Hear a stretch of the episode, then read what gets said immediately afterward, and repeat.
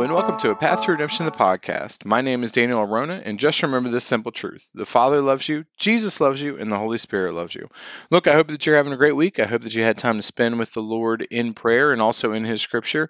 And let me be one of the first to offer you a happy Easter.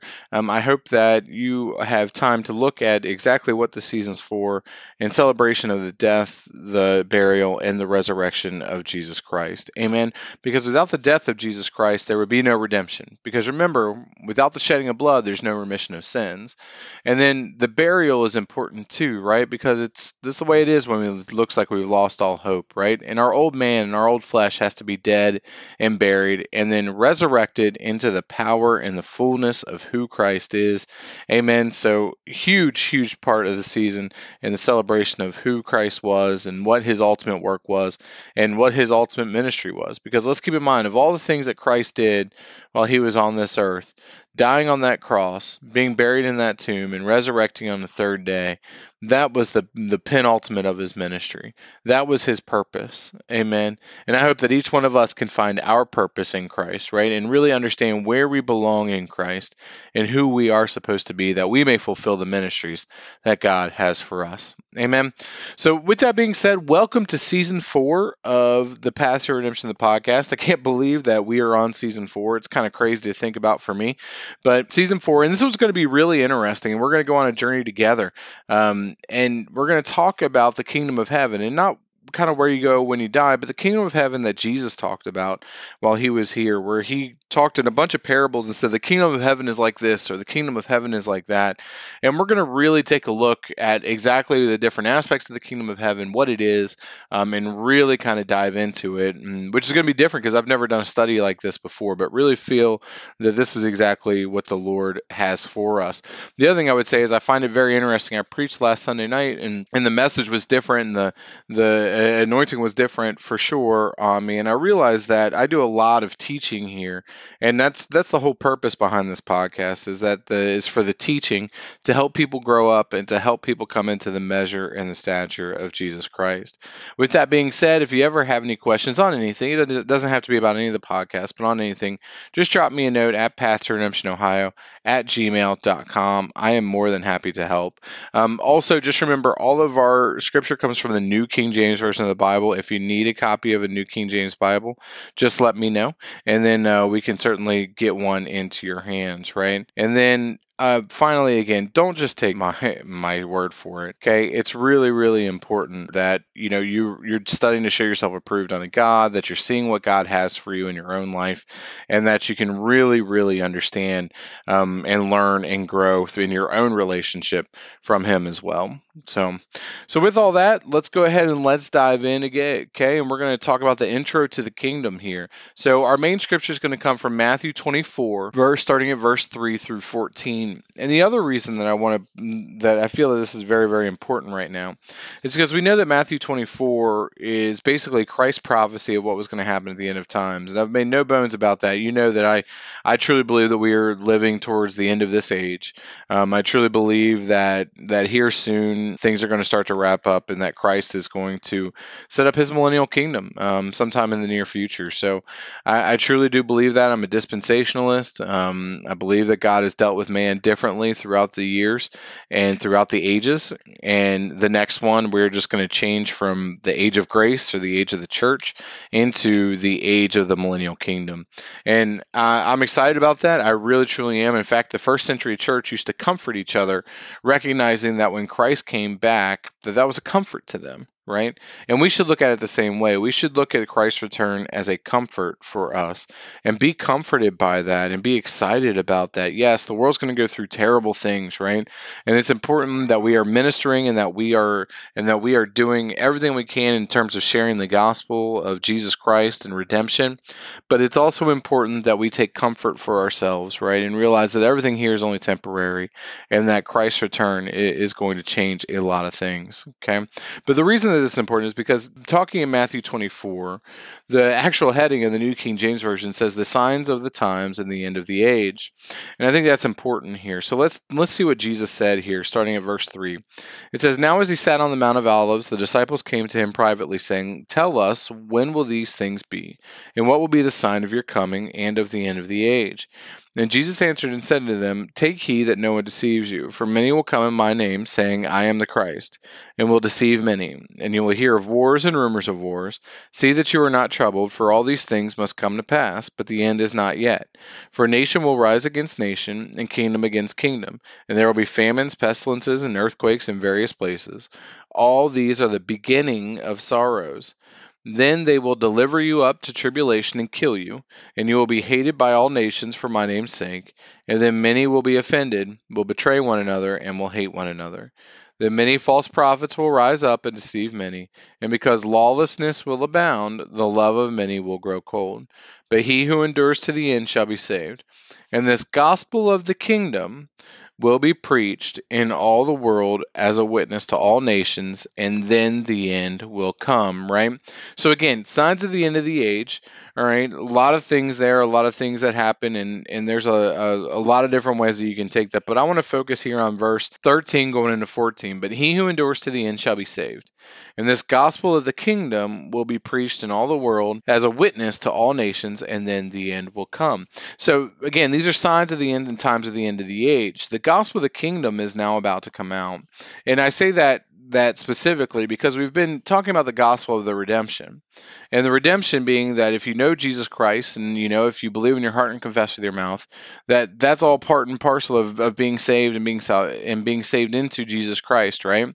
But without the redemption, you cannot enter into the kingdom. But just as John the Baptist preached, repent and be baptized in the baptizing of the water, which was during the law again christ had not come and died.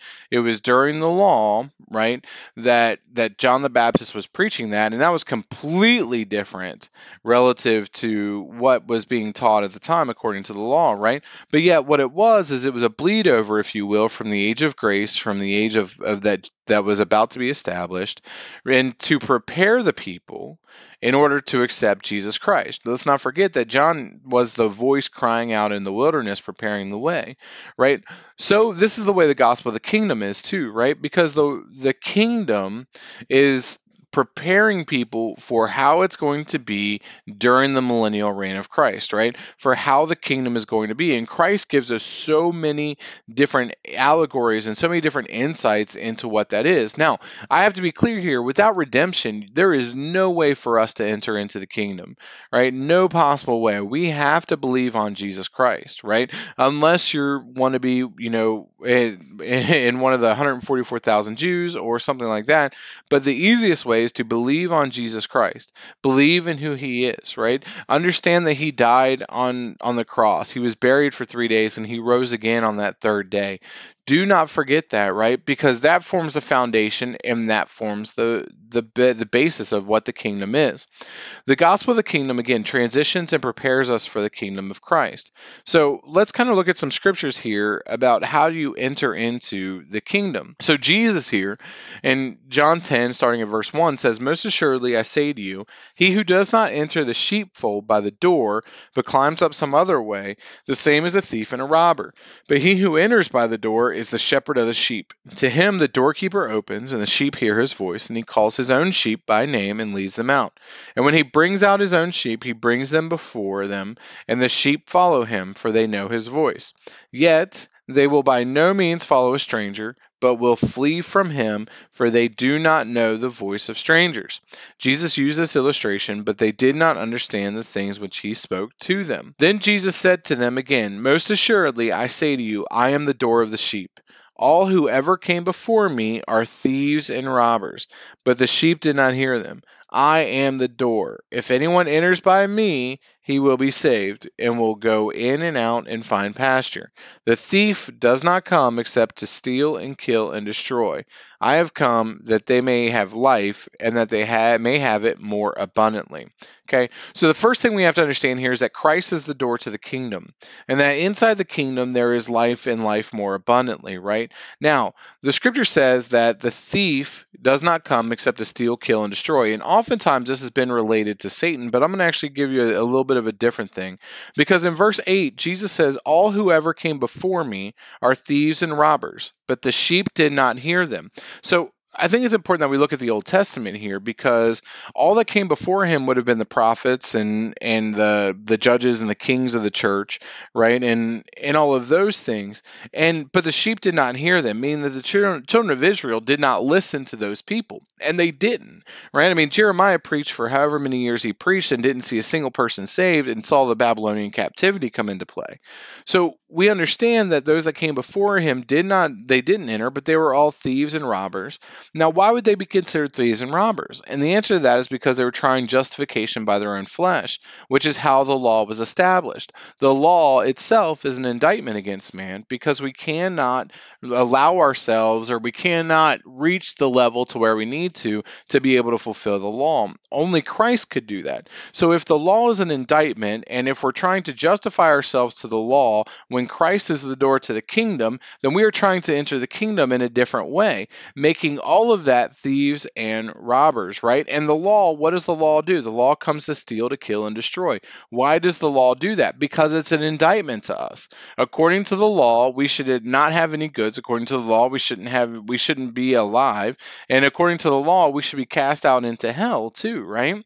That's what the law does. That is our that's our indictment, right? That's the the punishment that we deserve for being in this sin nature. But Christ says here that I have come that they may have life and life more abundantly. See, because we have grace and we have the, the redemption of Jesus Christ, which allows us to walk through that door into the kingdom, right? So the redemption of Jesus Christ is the door to that kingdom, right? It is exactly what it is because ultimately, if we walk through Jesus Christ, then we can walk into the door and have the fullness of all that He is.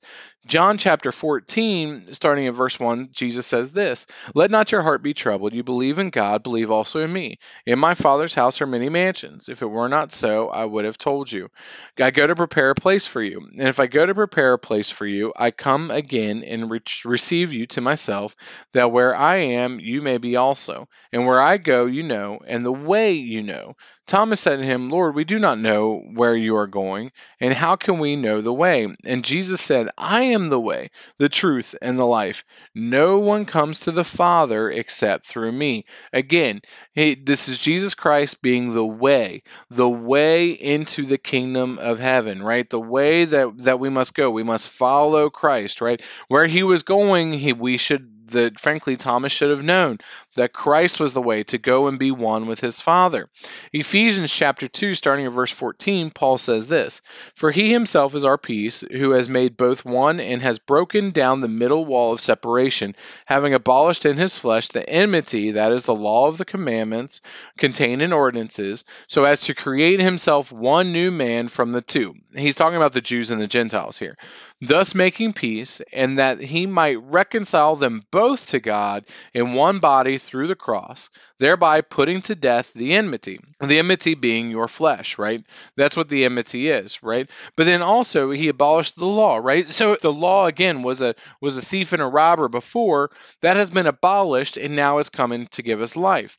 So in verse 17 he continues and he says, And he came and preached peace to you who were afar off, and those who were near. For through him we both have access by one Spirit to the Father through Jesus Christ, right? Through Jesus Christ, we have access to the kingdom of God, to what the kingdom really is, right? So, again, Christ is the door. Christ is the way. Christ is the way that we have access into the Father and into the kingdom of heaven. We know that, right? But again, it's important for us to understand this as we look at it through the kingdom. If you think about it, walking into a kingdom, there was always a main gate that people were allowed to go in and out. And if you go into to biblical times, oftentimes the elders would sit at that gate, you know, and people would go in and out, in and out, right, through that gate. And that's the way that you're supposed to go okay, is that we're supposed to go in through the main entrance, which is Jesus Christ. There is no other entrance into this kingdom. There is no other entrance into, into Christ except that we go through him, through his blood, through his redemption, right? And through all that he is, okay? Now, Matthew chapter 16, starting at verse 13, you know, we're going to talk a little bit about this story. And it says, When Jesus came into the region of Caesarea Philippi, he asked his disciples, saying, Who do men say that I, the Son of Man, am? So they said, Some say John the Baptist, some Elijah, and others Jeremiah, and or one of the prophets. He said to them, But who do you say that I am? Simon Peter answered and said, You are the Christ, the Son of the living God. Jesus answered and said to him, Blessed are you, Simon Barjona, for flesh and blood has not revealed this to you, but my Father who is in heaven. And I also say to you that you are Peter, and on this rock I will build my church and the gates of Hades shall not prevail against it. And I will give you the keys of the kingdom of heaven. And whatever you bind on earth will be bound in heaven, and whatever you loose on earth will be loosed in heaven. Then he commanded his disciples that they should tell no one that he was Jesus the Christ. Now, why is this important? Because look in verse 19, and I will give you the keys to the kingdom of heaven, and whatever you bind on earth will be bound in heaven, and whatever you loose on earth will be loosed in heaven. The keys to the kingdom, right? So if we know that Christ is the door, okay, that door is locked right? Uh, no, no one's going to leave a gate open or something like that for in case someone may sneak in. I'm not going to leave my front door open in my own home. Why? Because I, in case I'm, unless I'm expecting someone or want someone to come in. But in general, like overnight, I'm not going to do that because a thief may come in or something else may come in and come against my family. So what is it? Jesus Christ here gives gives Peter the keys to the kingdom. And what is the key of the kingdom? The key to the kingdom is recognizing that Jesus is the Christ. Jesus is the Messiah. That he died on the cross for us, that he rose that he was buried in the ground for 3 days and then he rose again on that third day. Okay? Why? Because in verse 19 he says, "I will give you the keys of the kingdom of heaven." He couldn't give them to him right then. Why? Because he he hadn't died and he hasn't been resurrected and all that stuff, right?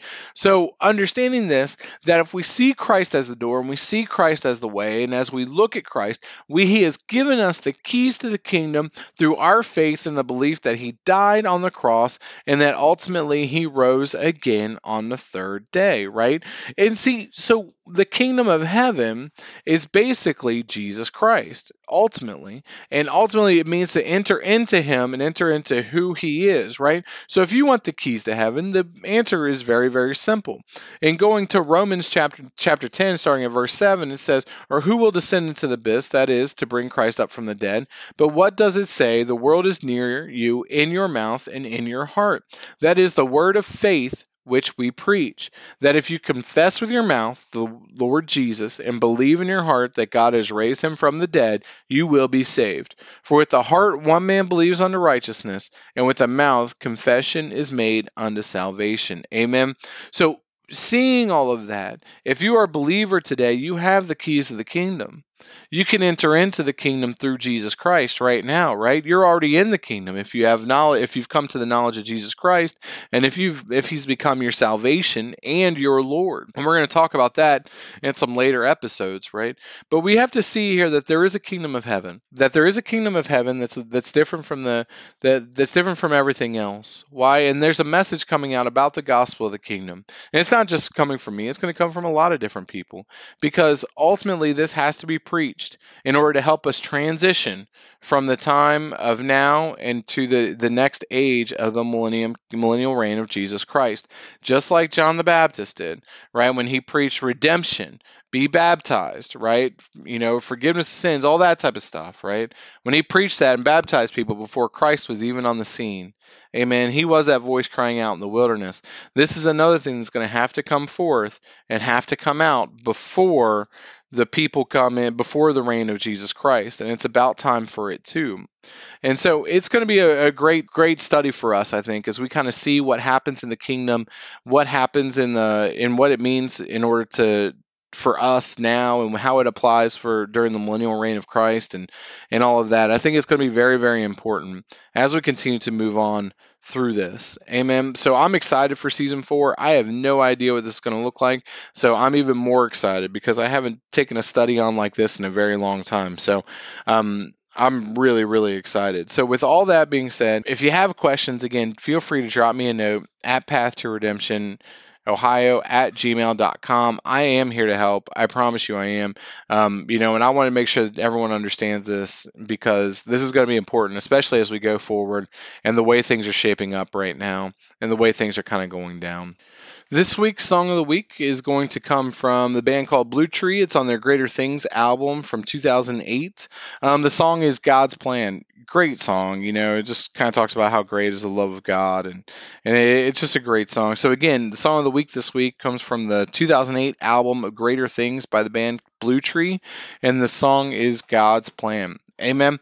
So, look, I hope you got something out of this, but we're going to continue on this track, um, and we're really going to talk about the the kingdom of heaven and do a deep, deep dive into this. So, I'm excited about where this is going to go. I'm excited about what God has for us through season four. Um, you know, and start looking it up, start reading some of the scripture around it, and start really trying to to dive in and see what what we're going to be talking about here in the next several several weeks. So, um, with all that, again, if you have any questions, feel free to drop me a note at Path to Redemption ohio at gmail.com. Don't forget about the website, path to redemption ministries.org. Um, again, you know, lots of great things going on there. And then um, I'm almost finished with chapter one of my, my new book. We're going through the, the dichotomy of flesh and spirit. It started from Adam right now, and, and I'm down to Abraham. So it's, uh, it's, it's a lot of detail, a lot of in-depth look and, study into some of that stuff. So, um, look, I wish everyone have has a happy Easter. Enjoy your time with family, but don't forget why we're here. It was because of the the death, the burial, and the resurrection of Jesus Christ. Amen. So, until next time, just remember this simple truth: the Father loves you, Jesus loves you, and the Holy Spirit loves you. God bless.